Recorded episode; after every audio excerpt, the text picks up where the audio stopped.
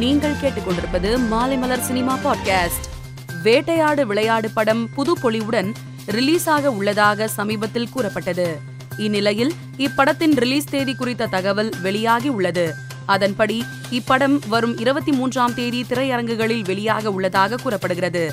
இது தொடர்பான போஸ்டரை ரசிகர்கள் சமூக வலைதளத்தில் அதிகம் பகிர்ந்து வருகின்றனர். நெல்சன் இயக்கத்தில் ரஜினிகாந்த் நடிக்கும் ஜெயிலர் படத்தின் ரிலீஸ் உரிமம் குறித்த தகவல் வெளியாகி உள்ளது. அதன்படி இப்படத்தை கேரளாவில் ஸ்ரீ கோகுலம் பிலிம்ஸ் நிறுவனம் பிரம்மாண்டமாக வெளியிட உள்ளதாக தகவல் வெளியாகியுள்ளது. தென்னிந்திய மக்கள் ஹிந்தி திரைப்படங்களுக்கு ஆதரவு கொடுக்க வேண்டும் என்று நடிகர் ஷாஹித் கபூர் கூறியுள்ளார்.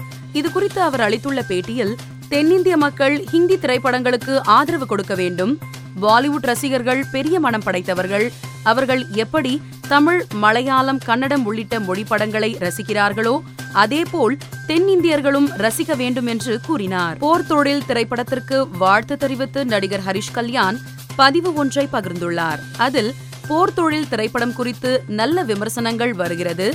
இது பிளாக்பஸ்டர் திரைப்படமாக அமையும் என்று நம்புகிறேன். வெற்றி விழாவிற்கு என்னை அழைக்கவும் அசோக் செல்வன் என்று மகிழ்ச்சியாக பகிர்ந்துள்ளார்.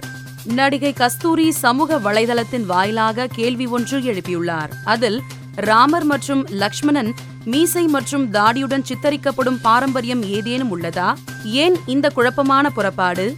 குறிப்பாக பிரபாஸ் இருக்கும் தெலுங்கு திரையுலகில் ஸ்ரீராமன் கதாபாத்திரத்தில் லெஜண்ட் நடிகர்கள் கச்சிதமாக நடித்துள்ளனர். ஆனால் இந்த போஸ்டரில் பிரபாஸை பார்க்கையில் ராமரை போல் தோன்றுவதற்கு பதில் கர்ணனை போல இருக்கிறார் என்று பதிவிட்டுள்ளார். வடசென்னை படம் குறித்து இசையமைப்பாளர் சந்தோஷ் நாராயணன் சமீபத்திய பேட்டியில் சில விஷயங்களை பகிர்ந்துள்ளார். அதில் வடசென்னை படத்தில் அமீரின் ராஜ கதாபாத்திரத்தை மட்டும் வைத்து ராஜன் வகைரா என்ற படத்தை வெற்றிமாறன் தயாராக வைத்துள்ளார். இரண்டு மணி நேரத்திற்கும் மேலாக இருக்கும் இந்த படத்தை தயவு செய்து வெற்றிமாறன் ரிலீஸ் செய்ய வேண்டும் என்று கேட்டுக்கொண்டுள்ளார்.